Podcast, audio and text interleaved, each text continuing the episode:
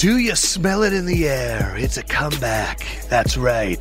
Lefkoe surging, ready to take down Simms. Each have $1,600 to bet on four wild card games. The minimum could be 10, the maximum could be 1,570. Four choices, one winner. The playoffs begin now. Simms, how are you? I'm doing good. How are you? I'm good. Fendrick, how are you? I'm doing great. How are you? What is your obsession that we can't start the podcast on a normal conversation, that we have to make the normal corny intro? and You know, go, it doesn't have to be corny, Why? but you can't be talking over the intro music Says because it's who? a problem for editing. Says me, because Sa- I edit it with Jake. Why, what is so That's hard? why. What What's is up? so Shout hard Do you want to come and sit and edit with me today? Absolutely Shout out not. Let's go sit. We'll sit in the edit bay together, and I'll show you how it all comes together. But what do you have to edit if we're having a nice conversation with music? Because if you're cut off, when I'm not explaining this to you, left go start the podcast. Just start the podcast. We've already started. I We've know, already I know. started. Because Oh. if you're cut off and the music's playing and the beat drops, it doesn't sound good. It just doesn't work. All right, so, the that's ra- why. the random story I was going to tell was that we did our show. Chris Johnson was on. He challenged. He believes that there's a conspiracy that John Ross did not beat his 40 Yeah, time right. of 424. Right.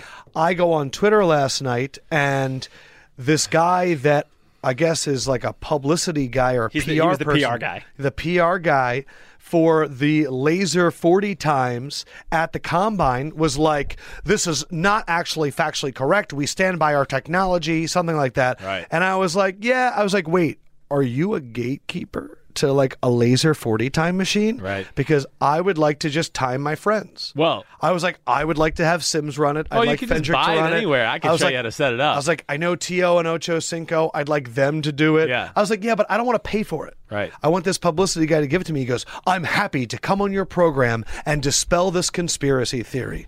And I was like, Because there's no one I'd rather interview. Yeah, and I was like- PR guy for no, the not laser only, timer. not only that, fuck you. I want this conspiracy theory to live on. I think Chris Johnson beat it, and I don't want you to come in with your facts Well- to ruin this. well, this is- Chris Johnson ran the fastest 40 time in the history of the world, and the NFL Network lied because it was the Island year, and John Ross was not wearing the Adidas, and they didn't want to give it to him, and they were like, let's make history. I love that conspiracy theory, and I'd rather have that conspiracy theory exist. Well, you're saying than- John Ross, he wasn't wearing Adidas, so he didn't? Yeah, remember it was the, the year of the island. If you're Right. wearing those Adidas shoes, you can win an island. Right. And like he was wearing Nikes. Yeah, right. But I love that conspiracy So theory. but that would add to the fact that so they would give it to him though, just because it's not an island. no, it was in the year where there was more attention Right. because of the island. So Gotcha. it created news waves with a 422 from John Ross. And I'm just saying, I sometimes want conspiracy theories to possibly exist. Yeah. I don't need you coming in with your facts. Yeah, I, I mean, and listen, I'll, I believe that in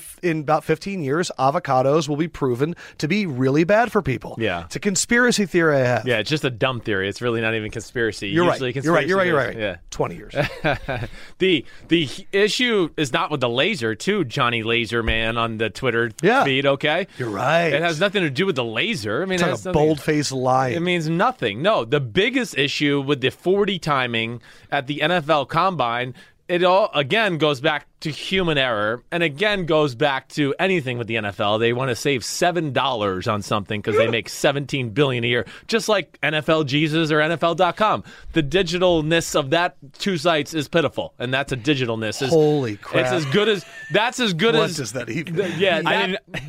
I didn't get to tell you about this. the digital? it, it means my English is as good as their damn websites as far as when it comes to digital quality. Time out. Wait, does, but yes. what was the human error of the so the human time? error of the 40 time getting to that is that a human is in charge of the start and that's the problem Oh, so, it's not so like one crossing guy, a plane? No, it's not. Has nothing to do with that. Now, if you went to a real place that was going to time and really do it, like the place I used to work out at, Parisi's in New Jersey, Always you get in your position and you have a thumb pad. So then when your thumb comes off, that's the clock starts. Okay, so that's how you That do it. actually makes a lot but of now sense. we're well, of course it does. But the NFL has a guy that just sits there and waits for you to move and start. So one time he can start it early, and one time he can know. start I it looked late. at their website. There were sensors. Looked like you cross a certain plane, you cross well, no, there's plane. a ten, a twenty. There's a. What do you mean? What are you talking about? I Oh, know that this is they start with a hand time. How many times have you been to the combine? Yeah, more than you. that's actually That's right. true. I walked And I- in to help him do his addition this morning for his bets, and he's sitting there just cursing out NFL Jesus as he tries to reload the schedule over and over again. Well,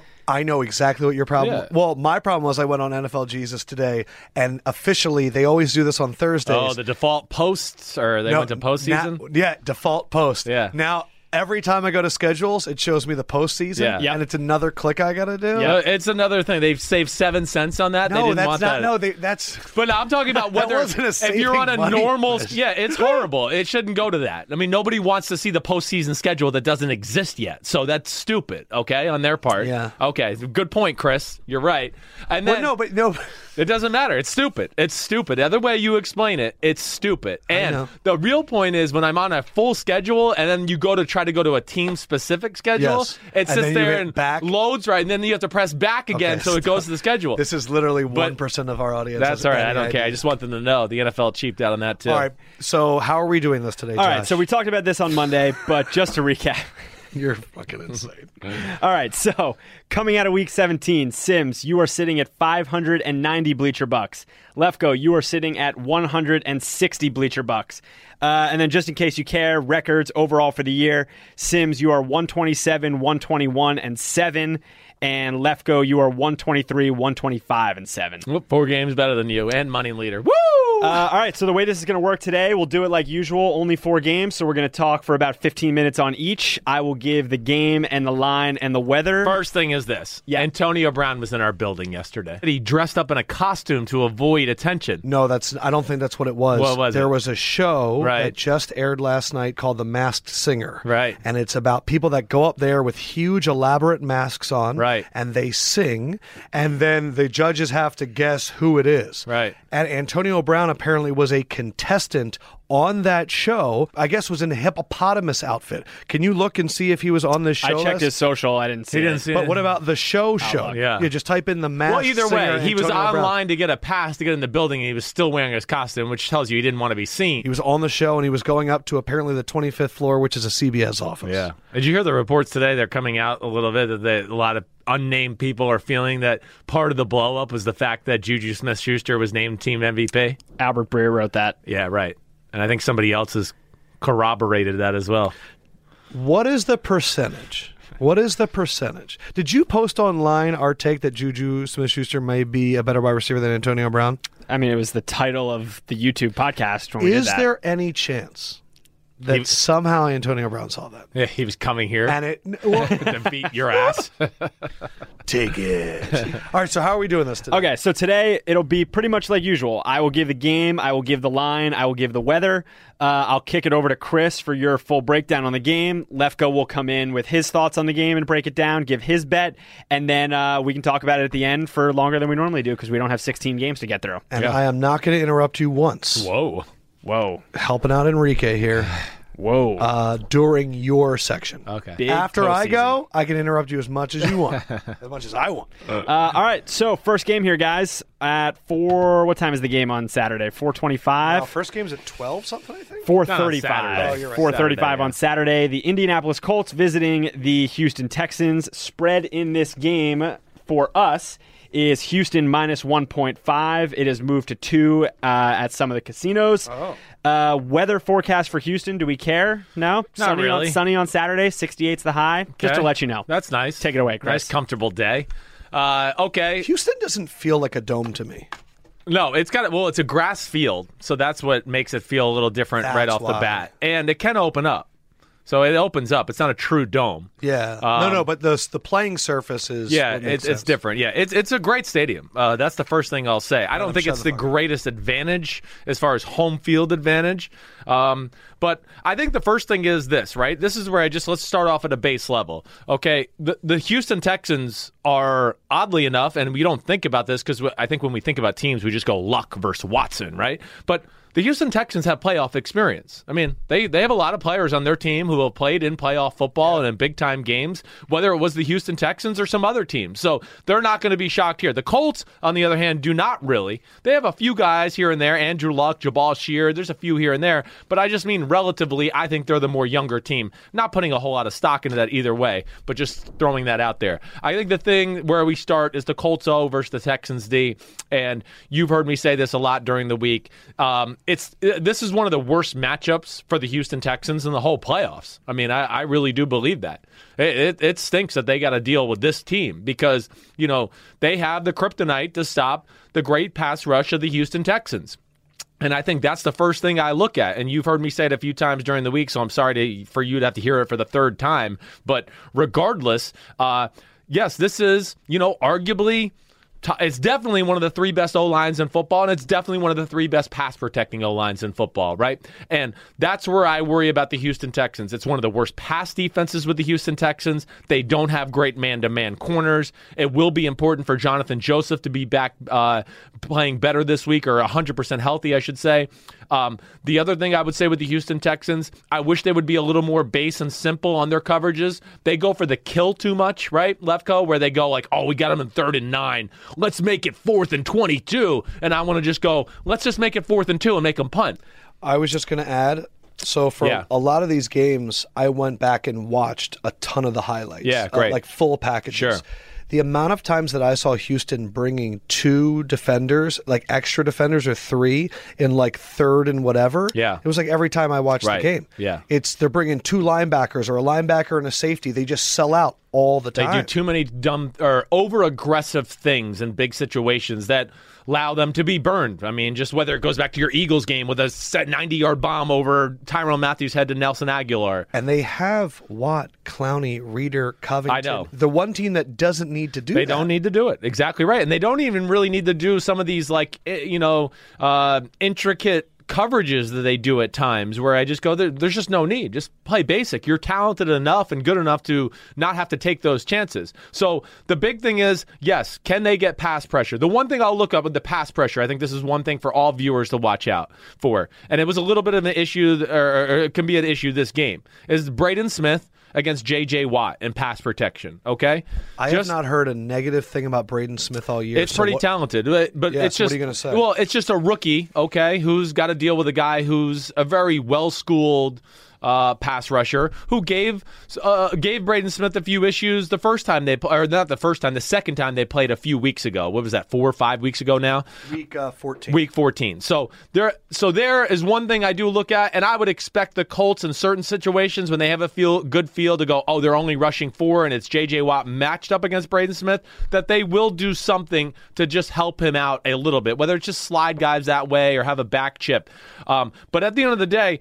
I, you know, J.J. Watt's not the guy that I think can ruin the game. The X factor for the Colts uh, Texans defense is Jadeveon Clowney. I will say that, and I will always stand by that because Jadeveon Clowney can have zero tackles, zero pressures, and zero nothings in the game, and be the most disruptive player on the field. And everybody else has the stats, but he ruined like seventy percent of the plays. He's the guy I look at to go. He could be the one that goes above and beyond and can really make this a mess if he plays extraordinary. I don't expect that to happen because I think that Colts offense is pretty damn good, and I'm worried about Luck having all day long to throw the ball and just striking deep with what we talked about a little bit yesterday is a little bit of an underrated uh, receiving corps. I mean, we all talk about T.Y. Hilton, but a- Ebron's good. The other tight ends are pretty solid. Okay, and then you get into the Chester Rogers and the Dontrelle Inmans, who are are servable, ser- serviceable targets, especially against a secondary like the Houston Texans.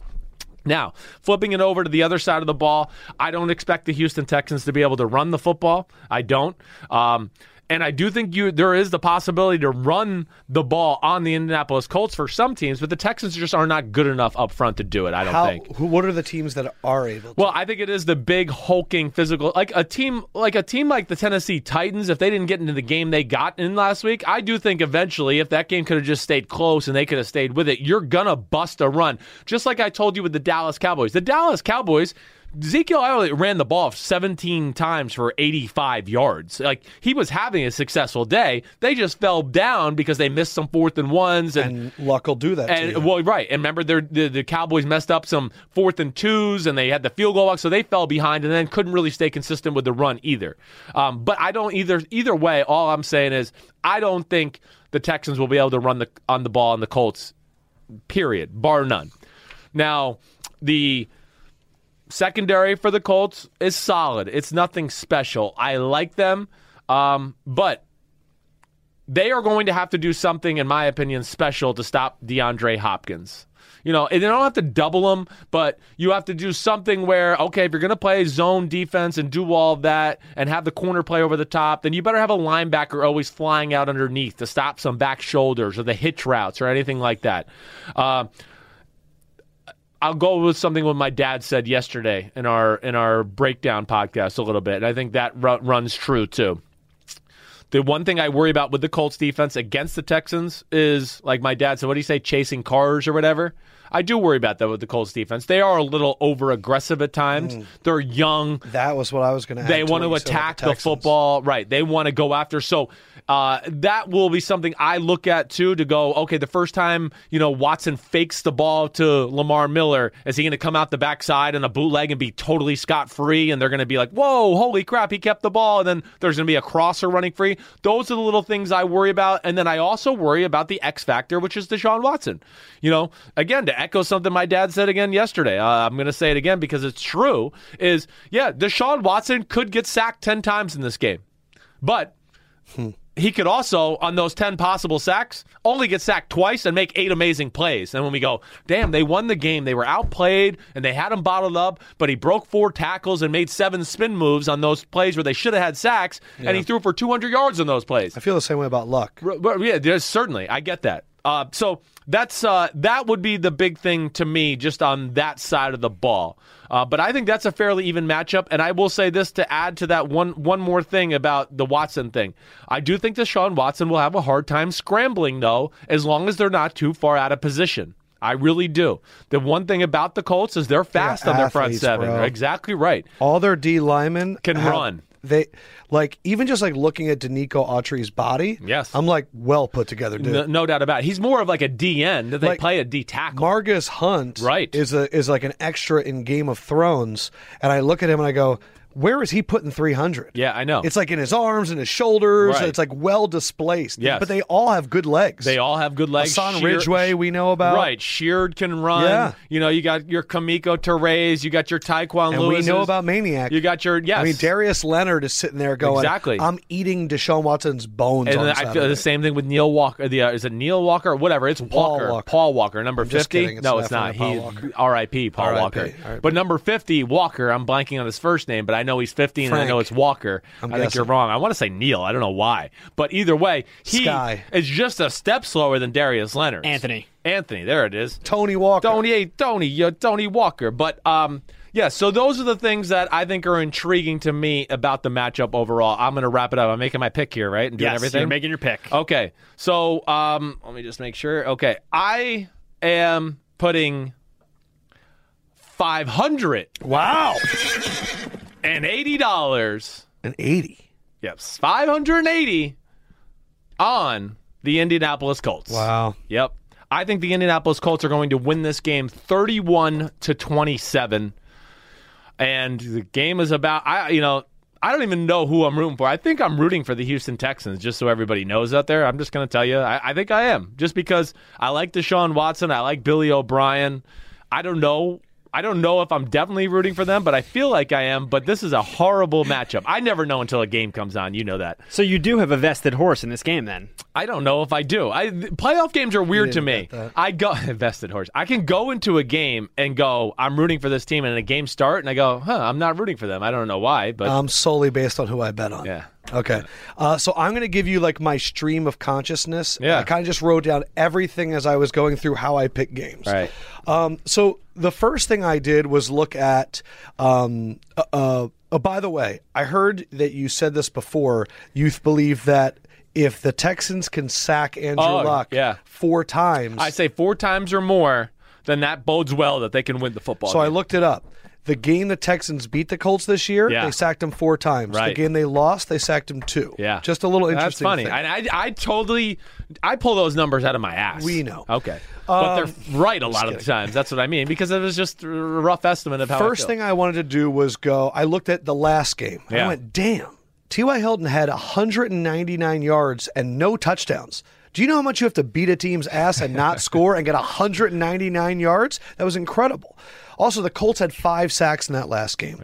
And I looked and I went, wow, DeAndre Hopkins Deshaun Watson tried to get it to him 10 times and he only caught four. Right. And I said, How does Hopkins do against the Colts? Because sometimes receivers have big games against other teams. Yeah. We learned that this year with A.J. Green against the Ravens. Sure. When A.J. Green plays the Ravens, big things happen. And I also wanted to know Simms always says teams should double team Wat- uh, Hopkins. Let's see how the Colts do. Right. In the 11 games Hopkins has faced the Colts, he's only had two games of 100 or more yards. Hmm. In those 11 games, he's only scored three touchdowns. Right. They were in the last three. So overall, the Colts Yes. playing the Texans every year, twice a year, seems to hold Hopkins in check, which is a very good thing. The games in Houston, though, never forget that. Houston in that Week 14 game really dominated the first 22 minutes Yes, of that game did. when you look back. Right. And then they let up 17 straight points. Right. T.Y. Hilton is a huge problem for Houston. Mm-hmm. He's a little bit banged up right now, but I don't believe there's anyone on the Texans that can run at the gear that T.Y. Hilton can. Right. When you watch him play, Jonathan Joseph can't catch him, Kareem Jackson can't catch him, and Tyrann Mathieu always kind of one step behind him. I went back and looked. T.Y. Hilton has played about 180 games in his NFL career. Of the top four performances in terms of receiving yards, three of them are not just against Houston, they were in Houston. Wow. 2018 this past this year, 9 catches 199 yards. Last year, 5 catches 175 yards and 2 touchdowns and by the way, the quarterback was Jacoby Brissett that game. And 2014, nine catches, 223 yards, and one touchdown. Here's what's wild. In 2013, he went seven for 121 and three in Houston. Hmm. 2015, he went five for 88 with Matt Hasselbeck as his quarterback. And then in 2012, three for 78 and one touchdown. He's really never had a bad performance. Right. In Houston, he Right. always goes off. It's a matchup thing. Houston's offense, the last time they played, let the defense down a number of times. The defense gets stops and stops, but you can't keep hoping for your defense to stop Andrew Luck. No. And the Houston's offense being basic, every I went back and watched three Houston games. It's either wide receiver screens to Hopkins or Demaryius and hoping they break something off. It's either a deep ball on the sideline to Hopkins and just going 50 50, or it's I really hit Lamar Miller, hits a gap. Right. I really hope Lamar Miller hits Yeah, a gap. that's right. And that's their whole offense. Or Watson running around the and side. just making a play happen. but you're right. That's the whole offense. And and I didn't get to this point. Just and I don't mean to interrupt you, but I'm doing it. So fuck It's off. wild. Okay, I owe you. You're you're up in that department like nine thousand to four. So, but the that is a part that I think is interesting. You said about how they get the ball and what they do on offense, and especially the Hopkins part. Right? It's down the sidelines or a back shoulder contested throw. The Colts corners, even though they're not great, they're solid. The one thing they have is size and strength. Mm. Everything except the kid. Um, 27, which I always blank on his name. It's all right. I got it here too. Or no, it's 23. It's it's Kenny Moore. Other than him, the other guys have great size and physical strength. So Hopkins can't Mm. necessarily dominate them at the line of scrimmage like he can most corners. I Thanks for your help, though. I also look at this game. Yeah. And this, the last time they played, Indianapolis jumped on the lead. Houston started making a comeback because I wrote this down in all capital letters. No matter what is going on in a game, mm-hmm. Deshaun Watson can bring you back. Yeah. It is incredible. Mm-hmm. He takes one step, and I looked at the score, and they were down 10, and they're right back in it. Right. The thing is, though, this was the game where Jadeveon Clowney jumped off sides. We're sitting at two minutes left. It's third and four. Andrew Luck is under center, and he gets Clowney to jump. Right. Because in my mind, that's the game that we're going to have on Saturday. Yeah. In a crucial time of the game, will Watt and Clowney get to Luck? And so the fact that the last game he got bit for offsides, Clowney is going to be more motivated than ever. I would think because so. if that ball got back into Sean Watson's hands, I had a lot of confidence they were going to score. Sure. I forgot because I didn't really watch that game. I went back and watched Texans Jaguars, Right. and I went, damn. Bortles even had a few opportunities to beat them deep in that game. No doubt about it. Like, and he just missed them. Missed them. He Right. really did. Yep. Also, at the end of that game, mm-hmm. Watson converted four straight third downs to waste six minutes in that game. So they were operating at a very high level just in terms of their offense and being comfortable, good tight end usage, and all that mm-hmm. stuff. It came down to this statistic, though, that blew me away. Yeah. Andrew Luck, this entire season, has been sacked 18 times. Right. In the last four weeks, Yeah. Deshaun Watson has been sacked 21 times. Right. In the end, I have more confidence that the Colts are going to win this game. I have more confidence in the coach. I have a lot of confidence in Eberflus looking at the Texans' offense and deducing it down to what it is. I agree. I have the Colts winning 31 to 30, and I am putting $10 on the Colts. That's a tight one. the other random factoid that I have from this game Yeah. There are seven teams in the NFL whose cities, the first letter is shared by nobody. Atlanta shares A with Arizona. Philadelphia shares P with Pittsburgh. Do not pull up the teams not. right now. There are seven teams. Right. Two of them are outliers. Oakland shares their O with nobody. Washington shares their no with shares their W, W. with nobody. But there are five letters right in the middle, all next to each other, that are all individuals. G I H G H I J K. What do you know? Green Bay, Houston, Indy, Jacksonville, Kansas City. They're the only five. They're all next to each other. And I always think when those teams play each other, it's a great battle. Houston, Indy. H versus I, the battle of the alphabet. I had a daddy cigar when I made my picks last night. Can you tell? I was sitting there looking at NFL Jesus and being like, what do you know? They're neighbors, Houston and Indy, Yes. right in the middle of the alphabet. Deep dive. Very deep. dive. Yes. Out of Lefkoe Field. Super. out of left. Uh, anything else on this game before we move on? No. Um, I I am going to say this. Yeah. You have 580 on Indy. yeah. I know who I'm rooting for. Yeah, I'm course you rooting for the Houston Texans. Right. The Houston Texans.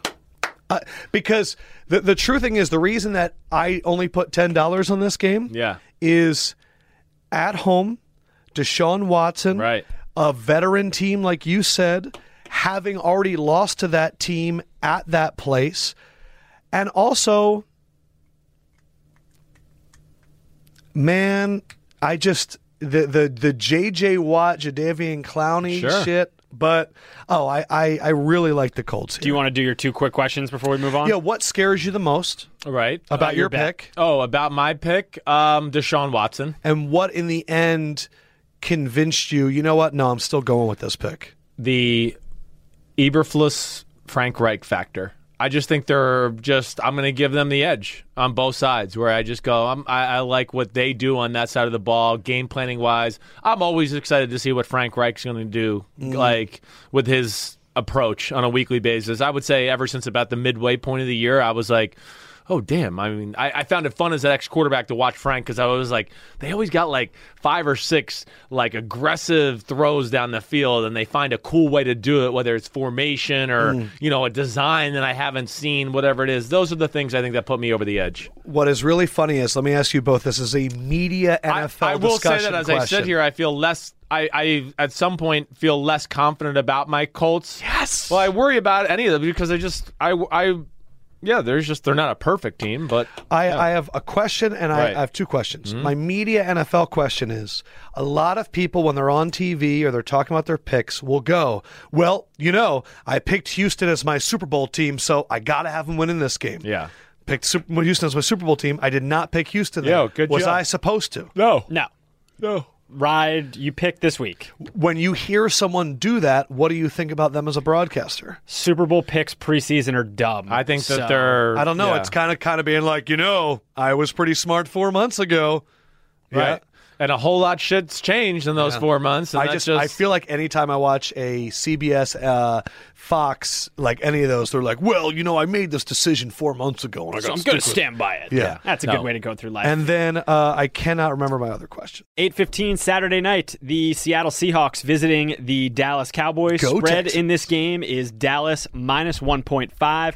Weather in Dallas on Saturday, 66 and sunny, Chris. 66 and sunny. Okay, Do Dallas. they, do they open their roof there, or that doesn't open? No, it does. It does open. Yeah, it's it So does. weather could be a factor. So 66 they, and they can put the hole in the roof on the top so Jesus and God can see. Would you on Saturday, or would you keep it closed if you were facing the Seahawks and you're the Cowboys? and it's 66 out.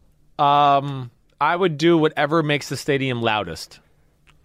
Then I would close the top. Yes, right. So that's probably what I would do. That was a good answer. Thanks. I'm sitting there going, I wonder if Dak likes a little breeze in his bag. Yeah, no, if I'm there, the Cowboys, I'm just going, I want it to be loud. I've never been to that stadium. Um, In your life? No, no, I've never been. I have been there Well, it's new. multiple times. I know. I was new and I kind of just missed it on my way out. And uh, You know the game that I saw there? what? The my first time, my first Right. experience there was Texas, Nebraska, Big Oh, 12 championship yeah. game. Colt McCoy throwing it Indom- out. Ndamukong Suh gets four and a half sacks and seven tackles for loss. Mm-hmm. Four and a half sacks in one game. It was incredible. Yeah, that was And then Colt. McCoy threw it out and it hit a railing. Yes. And that gave them enough time for the field goal. that wasn't I don't remember the field goal kicker's name. It wasn't Tucker. But he hit it. Was He- it not Tucker? It was not Tucker. Are you sure? positive? Are you sure? Are we, We sure? sure? I'm almost positive. Damn, that was Because I've, I've looked it up. Yeah, I was in Nebraska. Seahawks, Cowboys, break it down. All right, you going to tell us who the kicker was, though? Yeah, I'm looking it up. Okay. 2009 kicker. I feel like it was Justin Uh, Tucker. let's see. Hunter Lawrence. Damn it. Good job, Lefkoe. I'll tell you what though, Hunter Lawrence, that kid was born to kick at Texas. Um, I don't remember. I bet you his hair swooped to the side too. Well, that's most most southern schools. nice in general. puffy vest and oh, are those boat shoes? Oh man. Okay. All right, you done now? yeah. All right. Is that a gingham shirt under that vest? what is that? It's like a, that design. It's like a box. It's pretty much like the shirt Josh is wearing. Oh. I don't know if this Okay. is All Gingham. right. Dallas. you know. Dallas Cowboys. Here we go. Seattle Seahawks. Okay, here we go.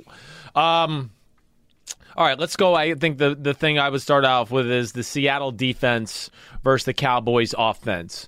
Um, I think the first thing is this. I would start by saying this, and the thing that I would like that I do think that Dallas is going to play this way. I think this is the reason you've heard me say.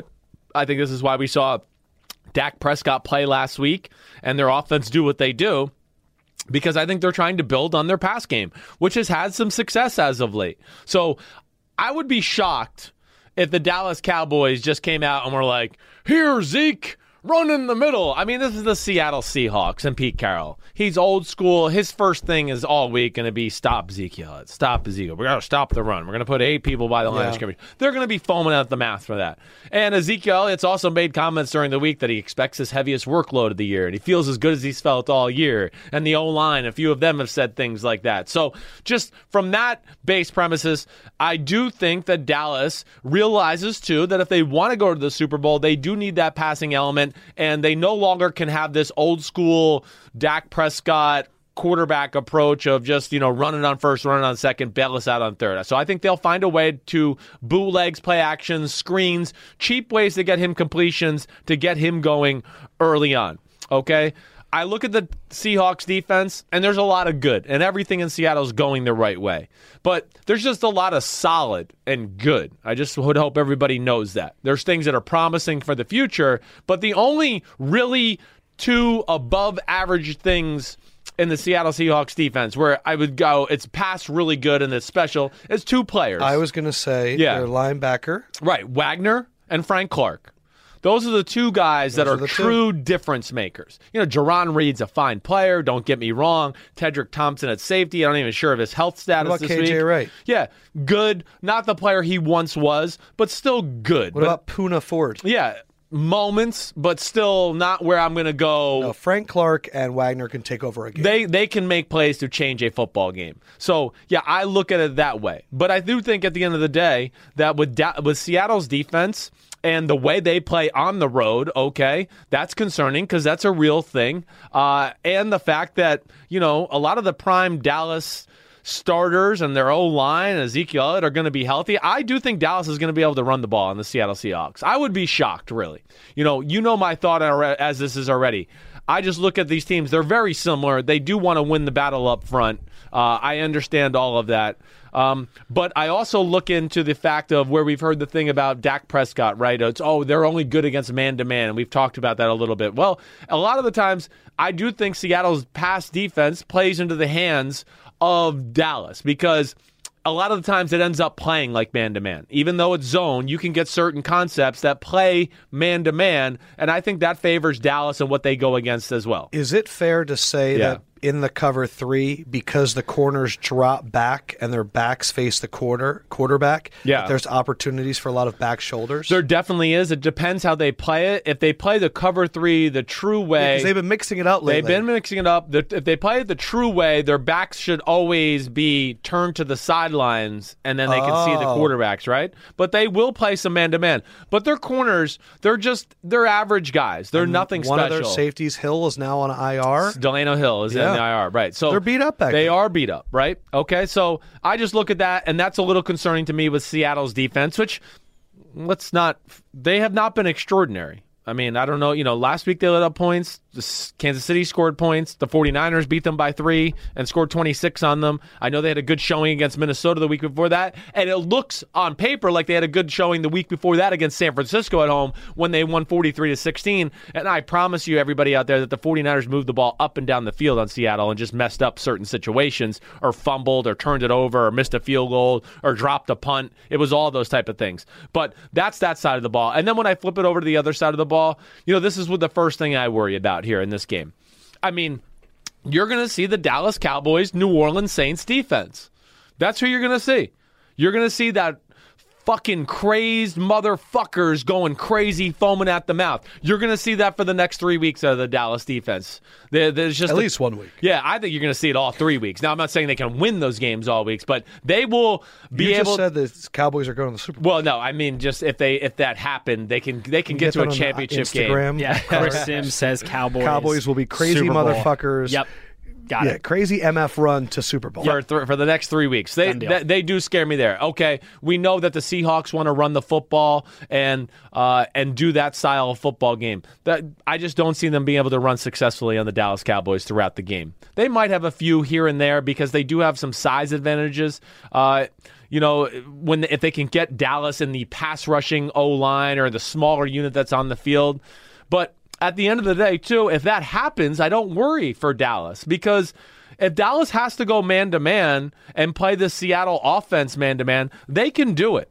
They can do it enough if they feel compromised in the run. They can do it all game long if they want to. This Dallas secondary is really good, and the Seahawks receivers are good but not great, and their offensive pass scheme is just good, not great. So I don't even know if I don't think they have enough to expose Dallas if they play too much man, okay?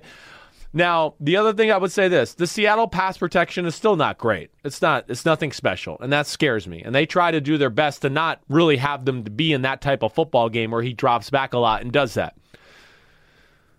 I do think Dallas is going to get pressure on him throughout the game, and I think they'll be able to do it with four.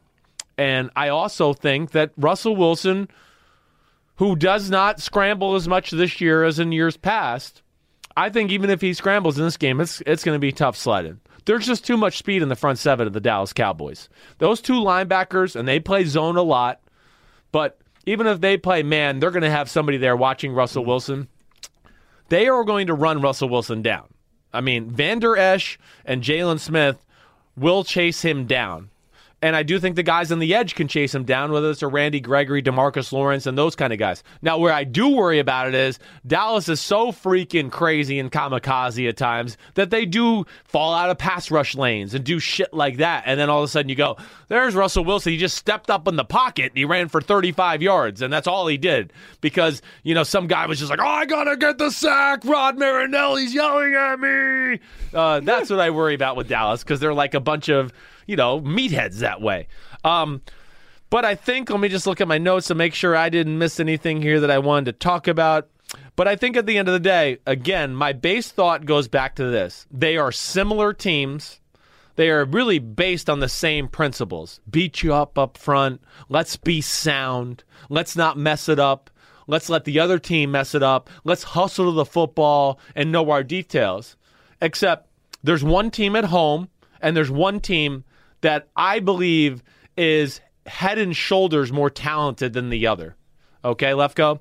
And because of that, I am going $1,000 on the Dallas Cowboys. Because I believe this may be the biggest point spread of the game. Yeehaw! Come on, Dallas Cowboys. We got the Longhorns. Longhorns won the other night. Now we can go get Dallas one. Yeehaw! Let's go, Dallas Cowboys. How about them Cowboys? But Can I- I, I'm going to pick a 27 to 17. I have one question for Yeah. you. Did the the notion that you're picking Dak and, and Yes. Jason Garrett over Russell Wilson Yeah. and Pete Carroll into your brain? definitely scared me. It was the only thing that scared me in this match. That's, Scary.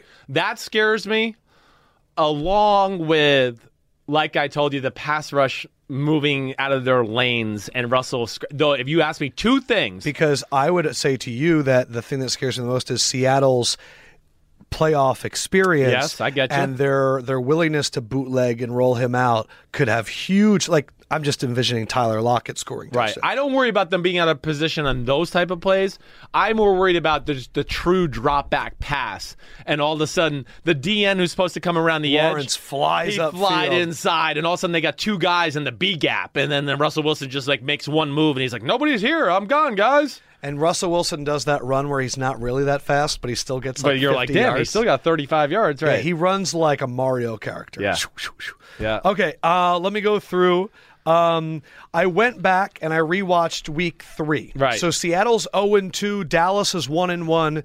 It was like looking back at weight loss before photos. Right. Where you're like, this person doesn't exist anymore. right, right. Like the Cowboys' offense was so bad Yeah. and had no identity. Right. And two high ranking weapons for the teams were Brandon Marshall and um, Young. The or no, uh, Tavon Austin.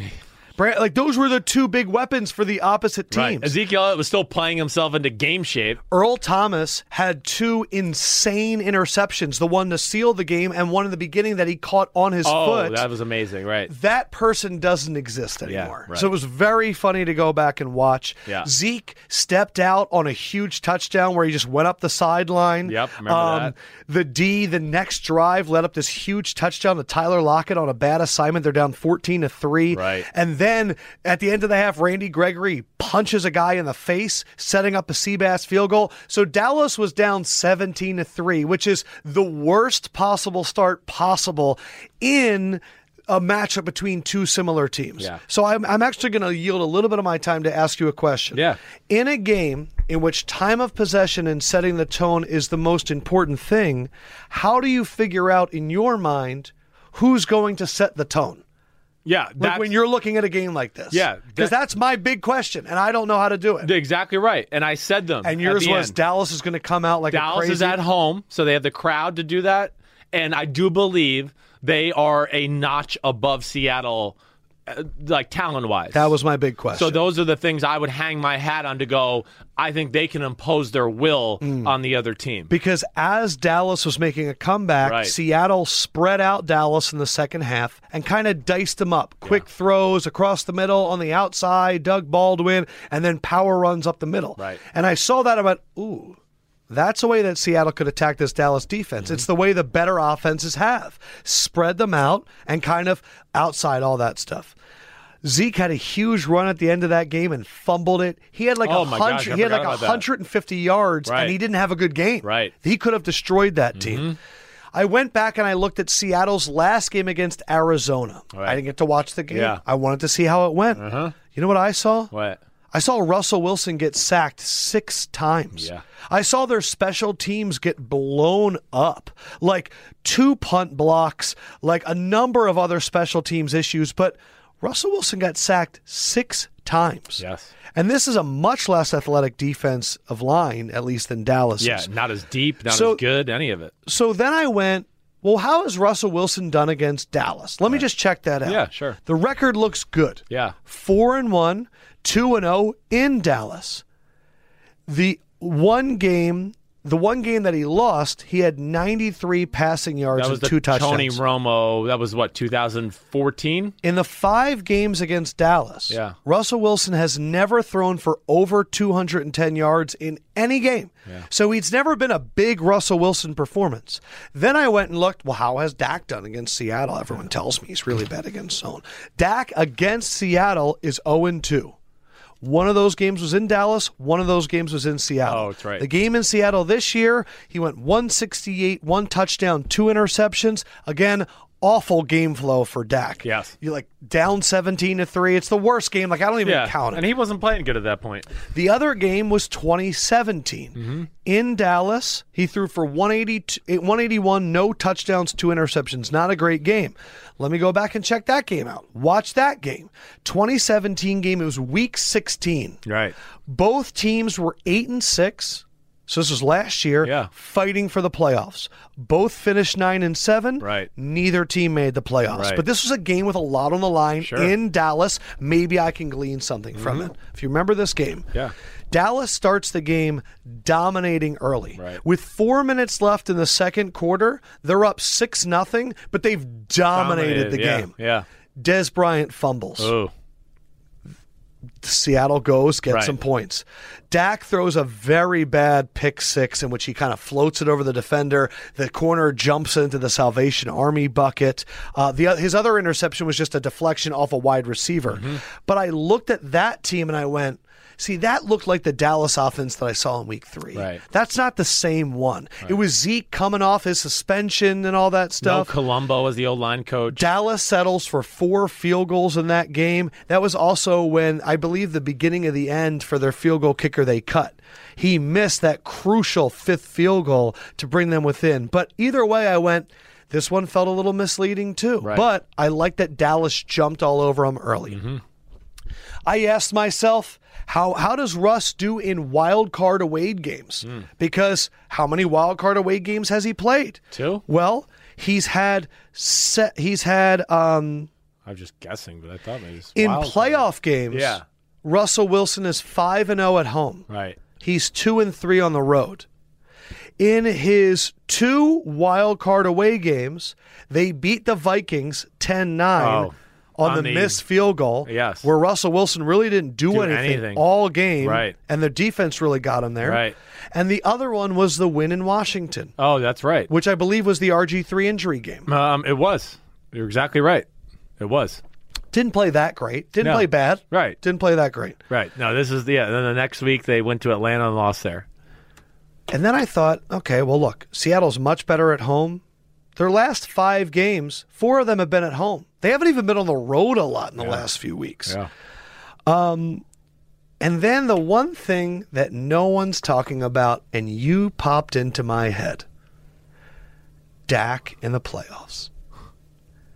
When Dallas played Green Bay, Dallas was coming off of a bye. It was Dallas's only playoff game that year. Yeah. Dak Prescott, in his only playoff game, threw for 302 yards, three touchdowns, and one interception. Yeah. An amazing game. And mm-hmm. you know why you popped into my head? Because when Aaron Rodgers threw that pass to Jared Cook, we were watching that game in this fucking office, and you went, Dak had an amazing game, and no one will remember it. You said, no one will remember it. Well, I'm fucking remember it. I have the Dallas Cowboys winning this game, and I'm putting fifteen hundred and fucking seventy dollars on this motherfucking game. That's so crazy. What would have happened? What would have happened? Did you see? Can I tell you the best part about that whole thing? Yeah. Was when you made your pick, Josh was looking at me, I didn't I look saw- at Because Sold I know what's coming. and I sold it, didn't I? You sold it really well. sold it nice really job, buddy. it. the the um ah, that actually makes me feel good. It takes the pressure off me in that game. Puts all the pressure on the Colts. It does. The fact that I'm getting But do you know what's crazy is like It's the only game I felt comfortable in. It's- and this is what's crazy to me. Let me just wrap it up Yeah, really yeah, quick. It's scary because I have lost a lot of these bets over the years betting against the Seahawks in the playoffs. Yeah. The Detroit game comes to mind right away. Right. Where we thought Detroit was going to go up there and beat them. Right. But I felt confident because the game is in Dallas. And that's the big thing. What scared me about this is I looked it up. The Giants this season, when allowing 100 or more rushing yards, excuse me, the Cowboys like, this the season, when allowing 100 or more rushing yards, are 1 in 5. Hmm. Their one win was last week against the Giants. Okay. And so I'm a little bit worried. It's the reason I asked you this question in the beginning is I believe if Dallas can set the tone, which is what didn't happen earlier this year, they didn't score enough points in their big 8 and 6 game last year. If they can set the tone and Russell Wilson has to run around with that D line, I'm going to be at home sitting back feeling great. But if Dallas gets down 14 nothing, I'm freaking out, man. Yeah, of course you are. I mean, if, if that happens, then their only way to win is going to be by like one point. Or I just I felt a lot of confidence with Amari Cooper against this banged up secondary. I felt really good that Zeke was the one getting the rest. I felt really good that when I looked at Seattle's defense, they didn't travel well on the road. I get very concerned that I believe the three-headed monster of Pete Carroll, Russell, Russell Wilson, and you're going to say I'm crazy, Michael Dickson is amazing for a matchup like this. I get you. You have a coach that's willing to risk it all against a coach in Jason Garrett that plays sometimes like he's scared. Right. You have a quarterback in Russell Wilson that's not going to force it and can make magic. And Dak, we haven't seen him in this situation Yeah, a lot. right. And when I think about Michael Dickson and pinning Dak back, that scares me. Yeah. And that's my fear. I get you. I was in the shower with no music on going, Seattle, Dallas, Seattle, Dallas. Well, no. The the funny thing is, is I was very close to going 15-80 on the Dallas Cowboys. 1570, I mean, yeah. I really was. I mean, I there was when we walked Are you out. jealous? Well, I mean, I almost feel like I still want to change it. I'm almost like I too late Can, now. can- well, no, no. Can I tell you why I did my strategy? Yeah, You have a $400 lead on me. right. I figured you might go 400 across the board. Yeah. When you did that first bet, I went shit because I need some of the craziness to happen. Right. I need to load up. So really, what it comes down to right now is go Texans and go Cowboys. You're In a weird way, you got to root against the Cowboys. Yeah. I don't have to. I mean, if if my first game comes out the right yeah, way, if you hit both, we're right back where we we're, started then we're week. okay. But you're right. If it goes the other way, then I'm I'm going to root for the Cowboys to win by one point. It's actually a really good betting situation for me. I'm actually kind of covered, but All right, guys. yeah, you are. You're We're right. moving on. good Next game here. though. That felt good. You are good. You are covered. It's funny that we thought the same thing, and I think most people are going to chicken out on that bet during the game or during the week. And that's the one I looked at. And I, what the hell do I know about betting, anyways? I'm just saying. no, but I think I in think terms the of optics flow, make you look like you want to chicken out. Uh, but there's one team that's clearly better than the other, in my opinion. And what was the line we got on that? One and a half. One and a half. Well, oh, and my score. What was your score? I, think- only did twenty three to twenty. I picked 27-17. I, I have 23-13 with like the the famous Russell Wilson touchdown with one fifteen le- left, Right. and without getting the kickoff onside. I hear you. Yeah. All right, guys, moving on. Next game here, Sunday at 105, the Los Angeles Chargers on the road visiting the Baltimore Ravens. Yeah, it kinda Spread in this me. game is Baltimore like that you're on minus my two and a half, and weather in Baltimore on Sunday, Chris, 52 and sunny. 52 and sunny. That's good for them. L.A. and Baltimore. That's fine. I mean, man, 52. That's that's as good as they can nice root day. for right there. What the hell? Climate change is an issue in the playoffs right away. You know what's funny too is I think I oh, I'll do my shit after. Yeah. Um, no, go ahead. Say it. What do you want to say? Nothing. All right. All right. Um, Chargers defense, Ravens offense. Okay. when I went back and watch this game a little bit, and I know we talked about this yesterday, two things jumped out to me. Okay. I will say this three things jumped out to me. Sorry. The first one is, and we talked about it yesterday, is the Chargers defense. Chargers defense um, was not pushed around as much as I remembered watching on TV, uh, or just remembered in general watching that football game. Yes, there was some moments where the Ravens gashed them up the middle and everything, but as the game went on, I mean, the interior offensive line for the Los Angeles Chargers played pretty damn good. Okay, and they really, I mean, they played very good. They were not dominated. In fact, I would say it was very close to a stalemate as far as the run game goes in that matchup, which is I- crazy to say. I find it so genuinely uh, warming that you and your dad went and watched the game and said, "Well, dadgummit, my, my eyes have deceived me. Yeah, yeah. I, I, I saw a different game that actually existed. Well, TV can lie, right? You just lose fact of TV of like what actually happened. Oh, they broke off a big run, and you think, oh, they're getting dominated. And you look back at the game and go, oh, well, Lamar kept it around the edge for 20. They, they didn't really, nobody got like beat up or physically killed, right? They just called the right play or whatever. Either way, hey, listen, Baltimore's offense and what they do, it is tough to deal with, but the Chargers.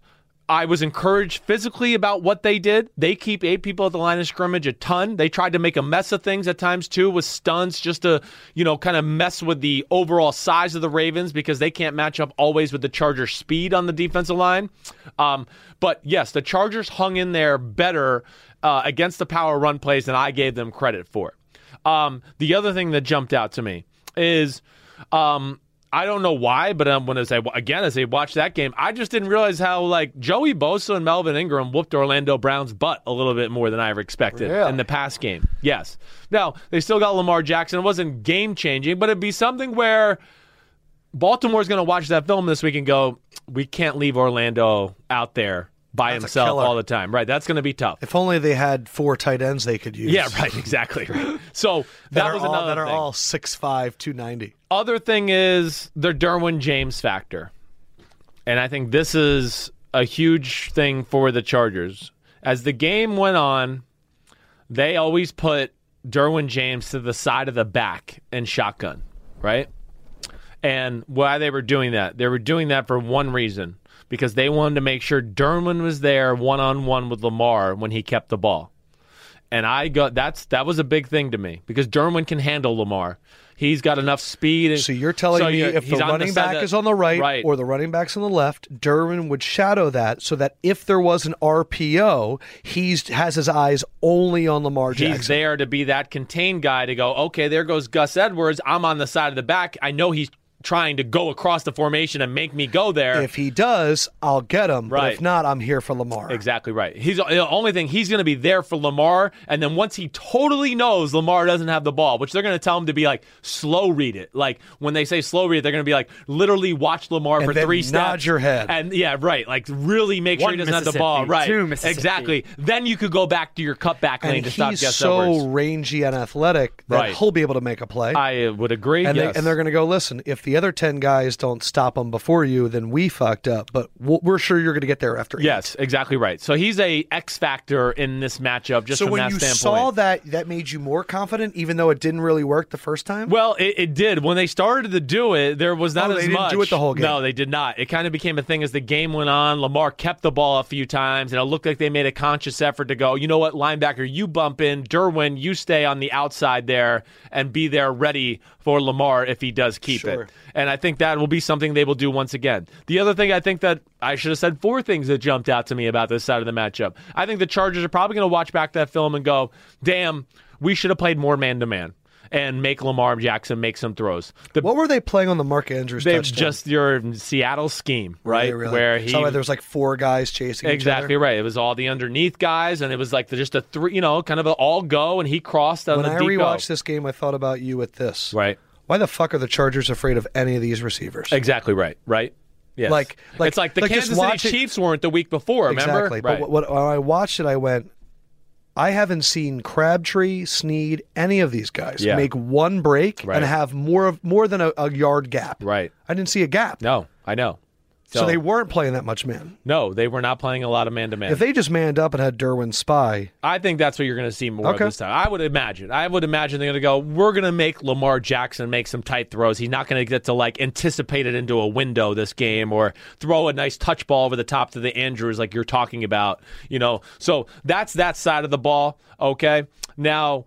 The other, eh, so I do think Lamar is going to have to be sharp in this game for the Ravens to win this game. He's going to have to be sharp. It's not going to be able to. He's not going to be able to get away. I don't think this time of going like 13 for 24 for you know 195 yards. That that's not. I don't think that'll get it done. I really don't. Maybe I'm wrong. Uh, Now, if I flip it to the other side, and when I watch that, things that jumped out to me in this matchup about the Ravens D uh, versus the Chargers offense. First, the Ravens D is phenomenal. They are one of the few defenses in football that can match up across the board, man to man, when they want to, and they're Martindale's ability to dial up a blitz right at the right situation or go all out blitz, even against an experienced quarterback like Philip Rivers, since he doesn't do it a lot and he calls at the right time, it can catch guys like Philip Rivers. But the big thing would be this is, and I know there was no Melvin Gordon, but the, or Ekeler. yeah, or Ekeler.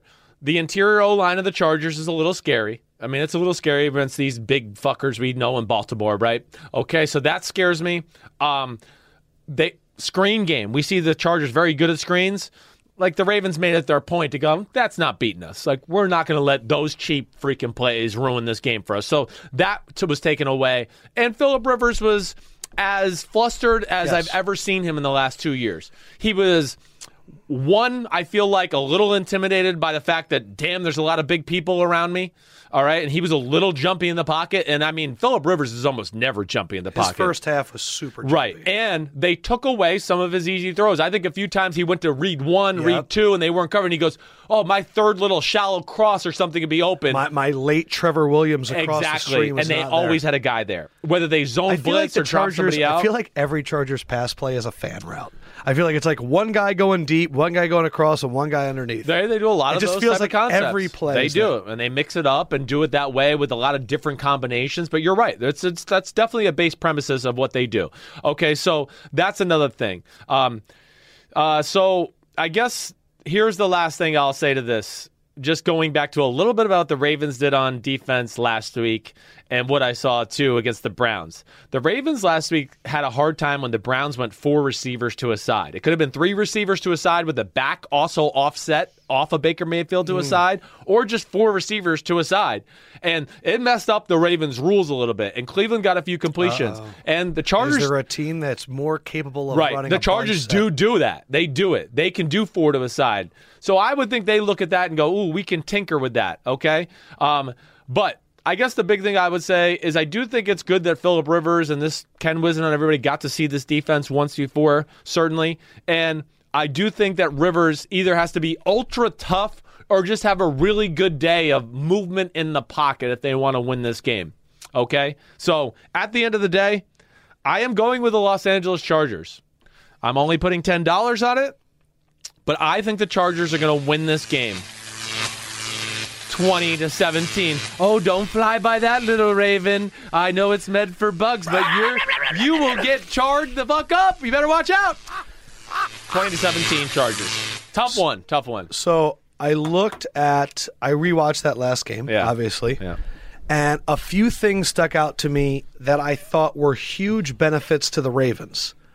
I thought one was the playing surface in general. I thought it was a mess. Yeah. And Baltimore just seemed, because they're a downhill running team, that it was their advantage. The Chargers were trying to cut, wide receivers were falling all the time. It was just too much. The right. other thing, I think looking back, man, the Ravens got a lot of really big calls. Yes, they did. There was an early offensive pass interference on Keenan Allen, mm-hmm. uh, and then there was a huge catch by Mike Williams, and they called another penalty on them there. Um, and then, and then one time Mike Williams was running down the sideline, and they didn't call PI at all. I just thought that a lot of the calls benefited uh, the Ravens. Yep. Also, to what you were saying about the Lamar's going to have to make big plays. Right. When I went back and looked, I forgot the last like three drives of that game the Chargers kind of figured out the Ravens exactly, offense right. and said, Lamar, you got to beat us. Yeah. And if you remember, right. I believe like two or three of those drives ended in sacks in which Lamar was holding on to the ball right. and was indecisive and couldn't make a play. Yeah. And I remember thinking that game, this is the Chargers game to win. Yeah. They had a lot of big plays. They just had fumbles or dumb mistakes. You know, Justin Tucker uh, was, was able to hit a few 50 yard bombs. Yeah, right. He really missed one. Right. I looked it up. In the wild card round of the playoffs, John Harbaugh is 5 and 0, mm. including on the road with a rookie Joe Flacco. Yeah. John Harbaugh's made for this shit. He really is. I also looked and realized because I saw some people talking about how Baltimore in the first half is a pretty good bet. Oh, right.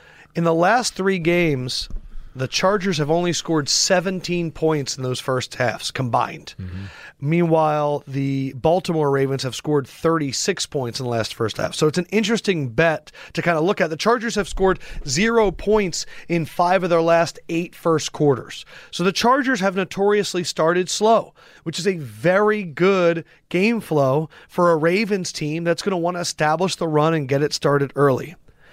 But in the end, I looked at it and I thought it's John Harbaugh and Lamar versus Lynn and Whisenhunt and Philip Rivers. I see the Ravens controlling this game, but I just don't see this offense making it big enough to stop Philip Rivers on a mission. And I think at the end of the day, the Philip Rivers mission is a more powerful force in the ethos than the Lamar Jackson mission is. Yeah, right. And I'm taking the Chargers 20 to 19 because Justin Tucker is going to be kicking himself a lot of field goals in this game, and I'm putting $10 on the Chargers. Mm-hmm. It just might be the last time. But it might be three more times. We don't know. San Diego. Chargers, charge. I believe that equal and opposite reactions happen. I believe that if you go one way, it's going to come back. And I feel like the Dallas Seattle game went everything in Seattle's favor, and I see it coming back. And I think that a lot of the stuff went in Baltimore's favor. I think that the Chargers are a better team on the road. I could see Lamar starting this game off a little bit uh, kind of rusty, um, and and I do think that the depth of the athletes on the Chargers is going to be enough. Yeah, I hear you.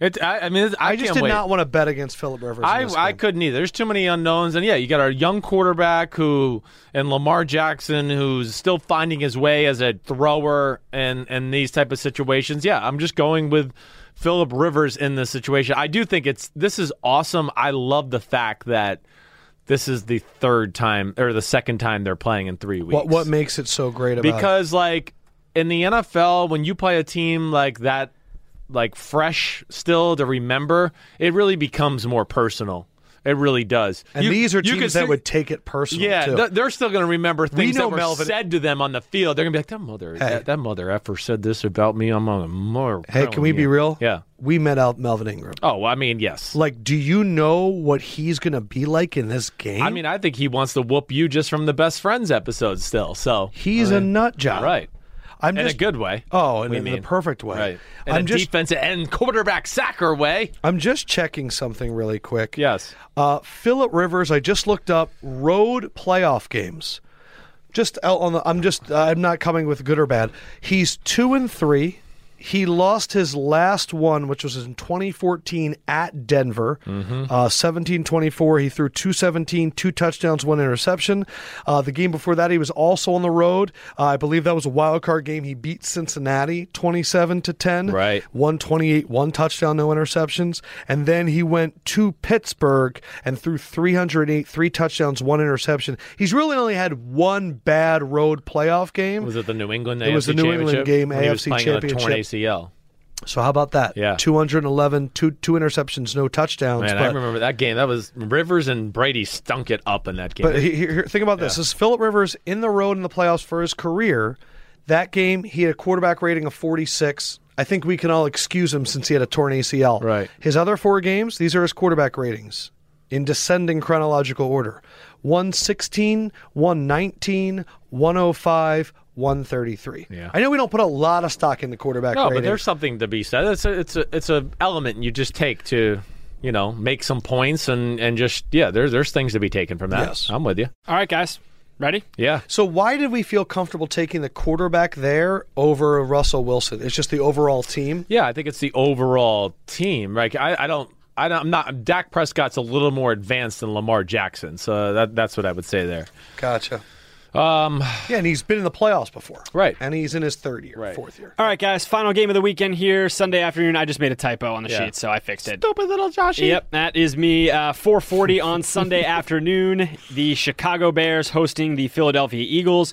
Spread in this game is Chicago minus six. Weather in Chicago on Sunday, 41 is the high, and it will be cloudy. Yeah. Um, It's perfect. yeah, that, that's not too bad. And uh, what's the windy? What's the wind? Did it say? 13 miles per hour out of the east. Not going to affect much there. Okay, so that's cool. That's you know. Sunrise 7:18 a.m. and then, um, well, so this is going to be a night game. So what's the low for the day? What'd you say it was? Low is 39. Right, Uh, okay, Could well. rain late in the afternoon. Oh, geez. So Who does that help?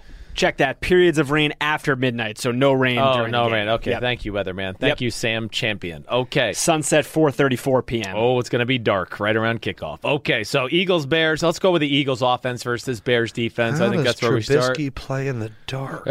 but the um, how does he play? And pr- this doesn't count as prime time because it's not kickoff after seven o'clock. Even though it's the biggest game of his life, it's not prime time. Um, Aren't so all playoff games prime time? I think all games in the NFL are prime time. don't you I don't think, think, like, any quarterback like goes in. Thanksgiving noon is also prime time? Yes. That's what I yeah. thought, too. I, I think everybody thinks every game is prime time, okay?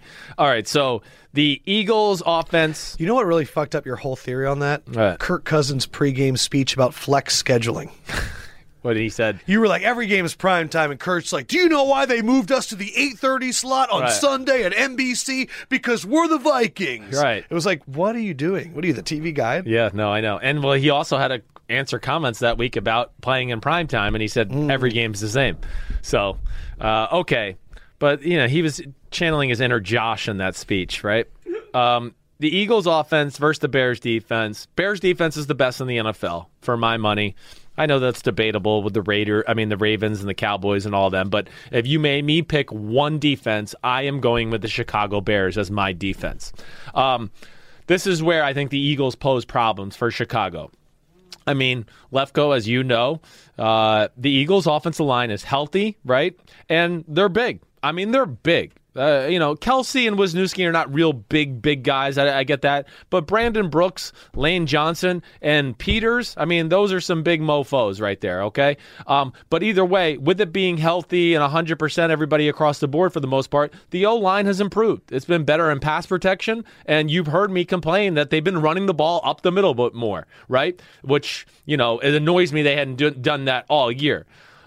There's definitely been more attention to running up the middle. I do even feel like Nick Foles has been under the center a little bit more, which I do like that for the Philadelphia offense. It gives the up the middle run game a little more, you know, what do I want to say? It just sells it a little bit more and it helps with play action passes, right? So I, I look at all those things. My big thing is this. I don't really think Philadelphia is going to be able to run the ball in Chicago. Like, I just don't. You don't see Wendell Smallwood and Josh Adams. No, I don't. But what I would say is this don't stop running it just because don't be afraid to be in third and two and third and three, like we said in the other podcast. The one thing I admire about Philadelphia lately is they have not been scared to go third and two is great situation for us, where most teams in the NFL wimp out and like second and nine and they go, we need to throw for 10 yards right here. And then it's third and nine. And Philadelphia has been very patient to go, oh, second and nine, we'll throw a screen or we'll run or we'll throw another short pass and get in sec- third and three. And then the defense doesn't know what we're going to do. Screen, throw, Sproles around the edge on a wheel route, you know, Ertz over the middle. You're screwed. You're at their behest. Um, so I want them to run the ball just to keep the Bears honest and to help your play action passes. Now, the real advantage you have, and to me, this is where the game's going to come down to, is can the Philadelphia Eagles do a little bit what they did last week? And can they dink and dunk the Chicago Bears? Can they, you know, three yards here, five yards here, six yards here? Their drives were like all over 10 minutes long. Yeah, they were forever. It was They were on the field for like three quarters of it was game. a slow death. It was slow death. And now the one thing I'll say is this: after watching the Bears defense yesterday, and you heard me say this, is they were all over the Vikings the. Bear the Vikings had crossover concepts because that was DeFilippo, who was from Philadelphia, so of course he had some of the same things. There's nobody who runs more shallow crossers or the guy 10 yards over the middle and turned to the quarterback than the Philadelphia Eagles. And I would also say there is nobody better at defending those plays than the Chicago Bears. Now, They also got to see the Vikings do that last the Vikings do that last week and saw how the Bears defend it. So maybe they have a few wrinkles ready for it this time around. But that'll be definitely something I watch for.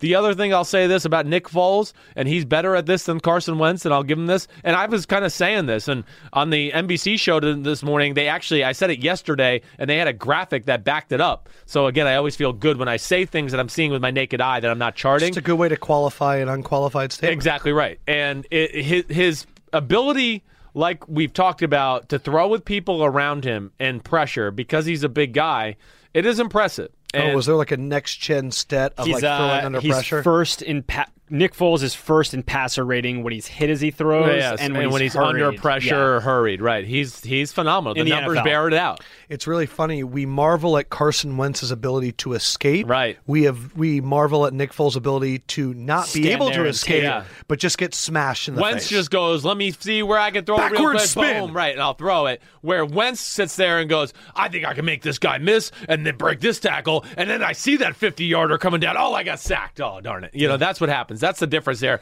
Foles knows I'm not going to be able to do all that. I better just find a safe place to throw this ball as I'm getting hit, and he's good at placing the ball correctly. So that's thing I will look for. Can they dink and dunk the Chicago Bears? I would say no, but I don't feel great about that. Okay, I'll just say that much. Now, the Bears O versus the Eagles D. You know, the strength of your D, we've talked about this a million times, is your defensive line. You know, the Bears O line's very good. It really is, and they're healthy. Man, I have a hard time thinking that your D defensive line can steamroll that bunch. And that's what worries me about your secondary a little bit because Nagy is a pretty creative game planner. I don't want him to waste all his good plays in the first 10 minutes of the game, which he has a habit of doing. Like every Bears game. I mean, it's every game. He's got every game, it's Right. like wow, wow, wow, and then the Right. second and third quarter are. da, dup, dup, I know.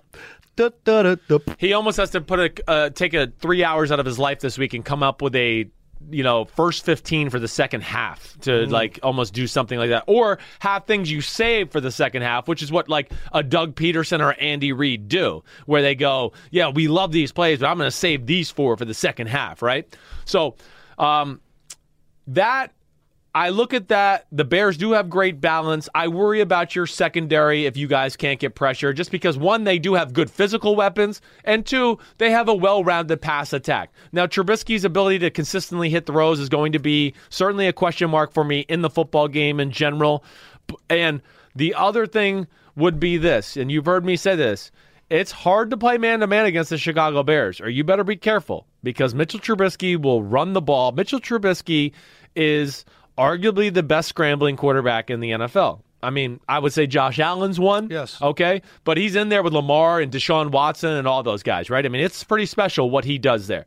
I would Man, like there's a lot of good mobile quarterbacks right now. there is. I would like to see the Bears be a little bit more aggressive with their downfield passing game because I do feel like teams kind of get a feel for them and they start to squat on things.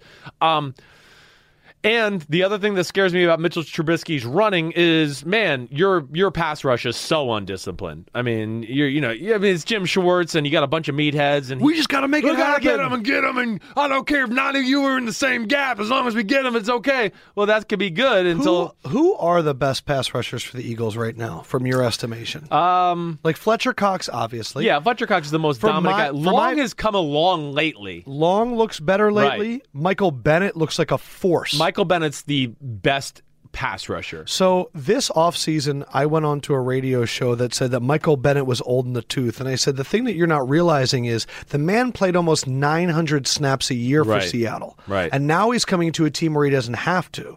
And my hope before the season was at this point of the year, Yeah. Bennett would be fresher at this point of the year than he ever has been. Yeah, sure. They were not rotating him in Seattle. No, not to this extent. And if they're going to have a chance, he needs to be ecstatic. But Yeah. like, where has Brandon Graham gone? no, I, uh, it's been underwhelming the whole year. That's And- why they're expected same, to let him go. And same with Chris Long. It was underwhelming the whole year. So other than them, who's there? Yeah. the Hector guy you like? he does a good job. Certainly, it's it's been just an improvement altogether by all of them. I don't know if Chris Long has be, had an injury issue or whatever, But no, I mean, um, I don't think I'm missing anybody there as far as that group that I just That's go. I'm saying. I don't think it's that great of a pass rushing group. It's not last year. That's Everyone- why everyone I want to tell people the Bears are you guys last year. You're right. That's what I keep trying to tell people, but nobody can see it because Foles is quarterback, and it's just like, no, we're last year and we're here again. And I want to go, no, the Bears are really what you guys were last year. Mm. Okay, so that's where I just look at that a little bit, but um, I guess uh, that does concern me.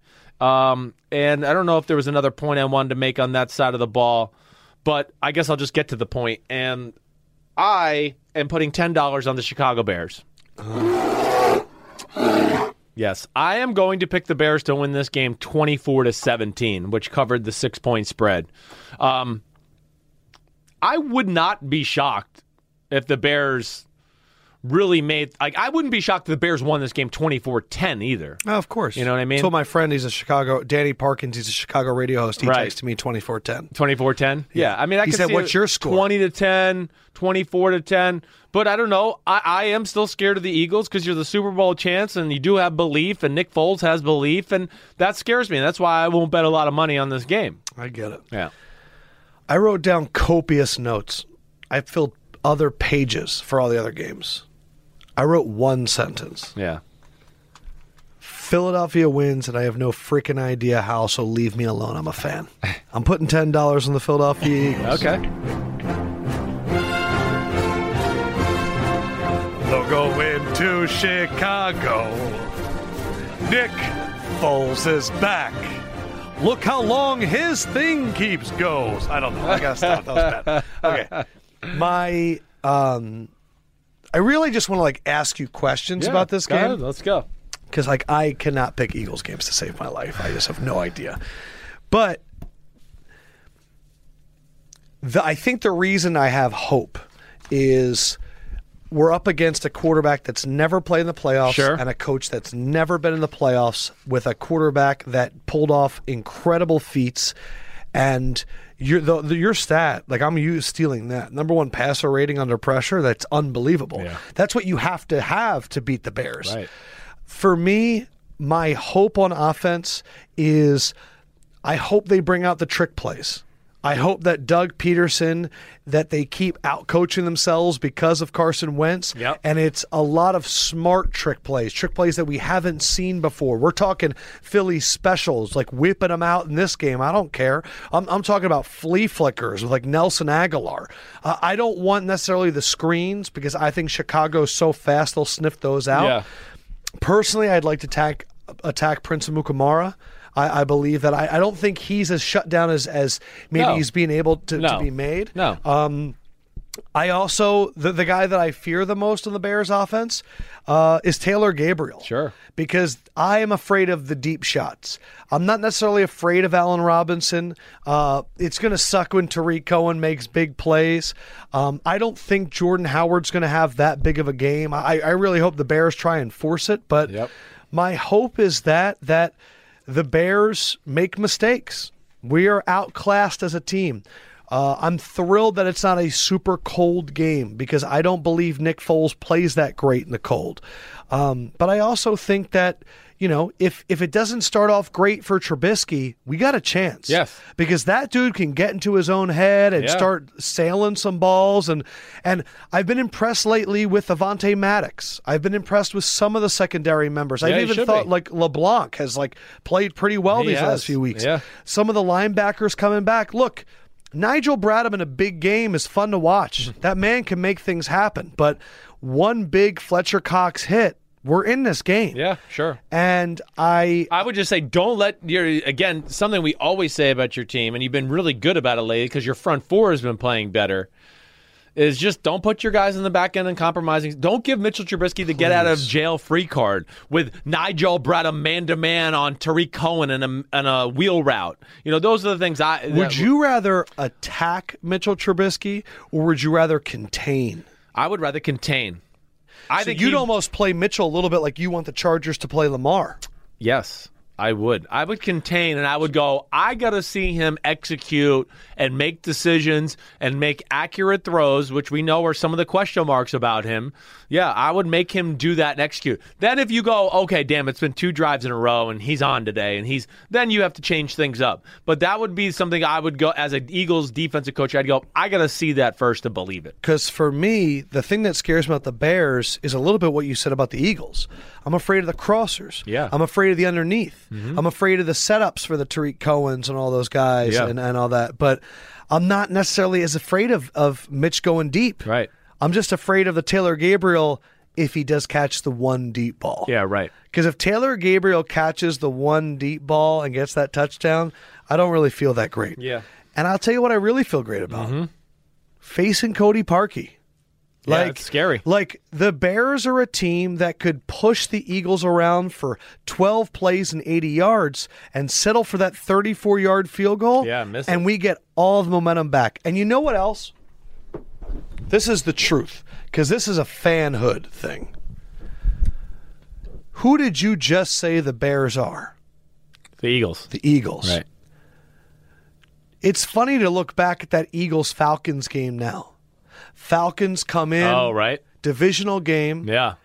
and all of the pressure was on Nick Foles. If you remember what we were saying back then, he had just come off an awful game where he played like a half against the Cowboys. He had an awful game against the Raiders. And the talk in that game was if it starts going south for Nick Foles, Philadelphia is going to freak out because it's like, oh no, we're letting go of all of this good stuff. It's wasting away. All of our fears are coming true. Mm-hmm. If you don't believe that Bears fans are going to poop a brick if Mitchell Trubisky starts slow, if you don't think that you're going to start hearing some whispers and some boos in the second quarter, one of our producers, Karen, is a huge Bears fan, and a lot of Bears fans right now are feeling really cocky. You know who gets scared the most? The people that have been cocky all week. The Eagles are going in with no fear. They're already dead to rights. They shouldn't be here. And also, if they're down 14, guess what? They're used to it. They were down, they were getting their ass kicked by the Falcons before they turned it around. You know who's not used to coming from behind? The Bears. If this goes bad in the you- beginning, yeah. I am I, I'm telling you, Bears fans will eat themselves inside out. They will be so consumed with fear because this is their beautiful season they want to protect. This is it. And the crazy thing about the team of destiny is that that shit changes sides quick. It does. And if you start getting in with fear, you know who doesn't have fear? The team of destiny. I'm just saying. Like I know this is me kind of pumping myself up, Yeah, it definitely but I can already. If you guys go down 14 nothing, you're going to get blown the fuck out. Yeah, you're right. Yeah. I mean, blown out. They're going to rush would three you agree? But would you agree there. with me that if Right. Trubisky's not good early, Yes. Chicago is going to sound like a graveyard? It's going to make all of them play tight. all gonna- of them I mean, because even the, defense is going to go, man. It's a bad Mitch game. It's a bad Mitch Sure. game. Yeah, and yeah, then the- and then then they're going Yeah. to lose gap who integrity. Knows? Who knows what happens from Hold there? on, but what did you think of that whole thing I just did? Uh, I, I don't even know what you just did right there. You just flustered yourself up to match the color of your sweatshirt with your cheeks. No, no, no, but no, no, but seriously though. No, but seriously, that- I mean, listen, you So guys are scary. nonsense? No, no, it's not nonsense. You guys are scary. You definitely are. This is the best defense you guys have played all year. Okay, that's what I like, scheme wise and player wise. It's, a double whammy. It's the second So- time all year that Khalil been- Mack has been the second best defensive player on the field. But they're you've been protecting awesome lately. That's a bold statement. and that's a yes, that is a bold statement. Um, but I am going to be yes. You've been protecting great lately. That's, I'm gonna- that's, that's the big thing. Let me just pick your brain really Yeah. quick. Which defensive linemen typically are on the right guard and the right tackle for the Bears? for the right guard and the right When tackle. they're playing for a the Bears. defense, who's usually over the right guard and right tackle? Um, are you talking about the Bears defense? You're Yes. asking me. Sorry. Um, well, it just depends on the, the formation itself. But you're going to have Eddie Goldman or Akiem Hicks over your your guards, right? That's so Brandon Brooks will do, will destroy them. yeah. So I mean, Brandon Brooks should be fine with That's- any any of the matchups. I mean, Brandon Brooks for me is one of the better guards in football. You know, and then And who then what you say? Lane Johnson? Who's Lane Johnson battling against? Yeah, well, that could be a number of people. Is Khalil Mack facing Peters more or, or uh, he moves around, but he would probably see Peters more. Yes, he's going Who's to guarding see Peters Ertz? more. Um, Ertz, you could have Trevathan or Roquan. yeah, or, or it could be it could be one of the safeties, and then Eddie Jackson if he's healthy, or Amos, or somebody like And that. who's matching up with? But that's what's great. They don't play a ton of man to man. You know, that's why they're that's Who's why they're great. with Alshon? Yeah, nobody. I mean, I would think nobody's Okay. going to leap with Alshon. They don't have that size there. Fuller's their best cover corner, that's for sure. He can lock down Jeffery, but is he going to catch break up the 50-50 balls? No, that'll be we'll see that on Sunday. Are you the most confident that the Bears are going to win, or are you the most confident that the Cowboys are going to win? The Cowboys. Okay. Yeah. You guys are not like you know, you, you you match up okay with the the Bears. You do. I mean, there's there's no doubt about that. There's some scary things there for the Chicago Bears. And I just want to say this to clear my conscience. Yeah. The Eagles making the playoffs is already a successful season to me. And the reason I say this is this when they lost to the Saints by a million, everything that week was is this the worst team after a Super Bowl ever? It, uh, we've never seen a team a Super Bowl team get beat like this before. There's been countless Super Bowl teams that have not even made the playoffs. Yeah, right. And for the Eagles to come back, it, mm-hmm. they surprised me. It's a testament to them. I love this team. And Chris Long versus Kyle Long is my favorite matchup of that game. Yeah. Kyle Long has already come out and said, I don't even know that guy. I which love I it. love. All right, guys, recapping the bets from this week. Indiana, uh, Oh, Indianapolis at Houston. Uh, you guys are both going with Indy. Simms, you have 580 on it. Lefkoe, you have 10 on it. Seattle at Dallas, you are both going with Dallas minus 1.5. Simms, you have a 1,000 on it. Lefkoe, you have 1570 on Just it. change my Colts one and put all of it on the Tech Dallas Cowboys. LA at Baltimore. When Spread when would I have been able to change it? right once you say it verbally, That's It's over? locked in. but if you gotcha. decided right before on the podcast, I've said that live changes are allowed. Right. I But feel once like you say Lefkoe it, changed once he after not. he said it. This I'm is a just saying that. classic Simms move of just trying to put that in my brain that maybe I No, screwed I it up. he what really happened? What really happened was Josh sent that text saying, "How much money do you guys have?" And then he later texted me and said, "However, I will say it would be cool if one of you happened to put 1570." And I already had the email in my inbox going Dallas 1570, Yeah, and I went, "Oh, well then maybe you like this." Oh, you're talking about today. Okay. Uh, LA at Baltimore. Baltimore minus 2.5. You're both going with LA for 10 bucks. And Philadelphia at Chicago. Spread is Chicago minus 6. Simms, you're taking the Bears for 10 bucks. Lefkoe, you are taking the Eagles for 10 bucks. Sorry I swore so much today. I'm just excited it's playoff football. It deserves a few swears. I agree. Yeah. Let's wrap good. this It's, thing up. it's, it's tough ball. It's Where tough will time. you be watching the game Saturday? I'll be at my house. Yeah. And then Sunday you're going to be you're doing I'll- the pregame I'll show. be in the pregame What time does that start? Gosh, four o'clock. It's like a thirty-minute pregame show. So let's give a little behind the scenes. When you're on TV at four, what time do you get there? I will be there probably by twelve thirty. Golly. Yeah, I know. Oh, you're going to watch the other game first. Yeah, I mean, usually we have to be there by like twelve or twelve thirty when the game's at eight o'clock at night. So I'm, I'm not getting there earlier than that. I know that. No, no. Where are you watching the games? Probably on my couch. Okay. Certainly not, join you. not with you. Why? Nah, maybe with you. We'll Maybe not the Eagles game. I might watch Saturday with you. Okay. I never know how to watch Eagles games. I'm a mess. yeah. I'm going to watch at home. Last year we watched together though, right? Falcons Eagles. Yeah, we rooted for it together. Thank God for Keanu Neal's knee. Always Oh, love that knee. seriously, What right? knee. Gave was- me a Super Bowl. That's crazy. Four Simms. Peace out, homies. For Fendrick. Good evening, everybody. And I am the L-E-F-K-O-E. Man. And we will holla, holla, holla, holla, holla at you later. Hopefully on Monday, Tuesday, we're talking about the Eagles. Peace. Hopefully not.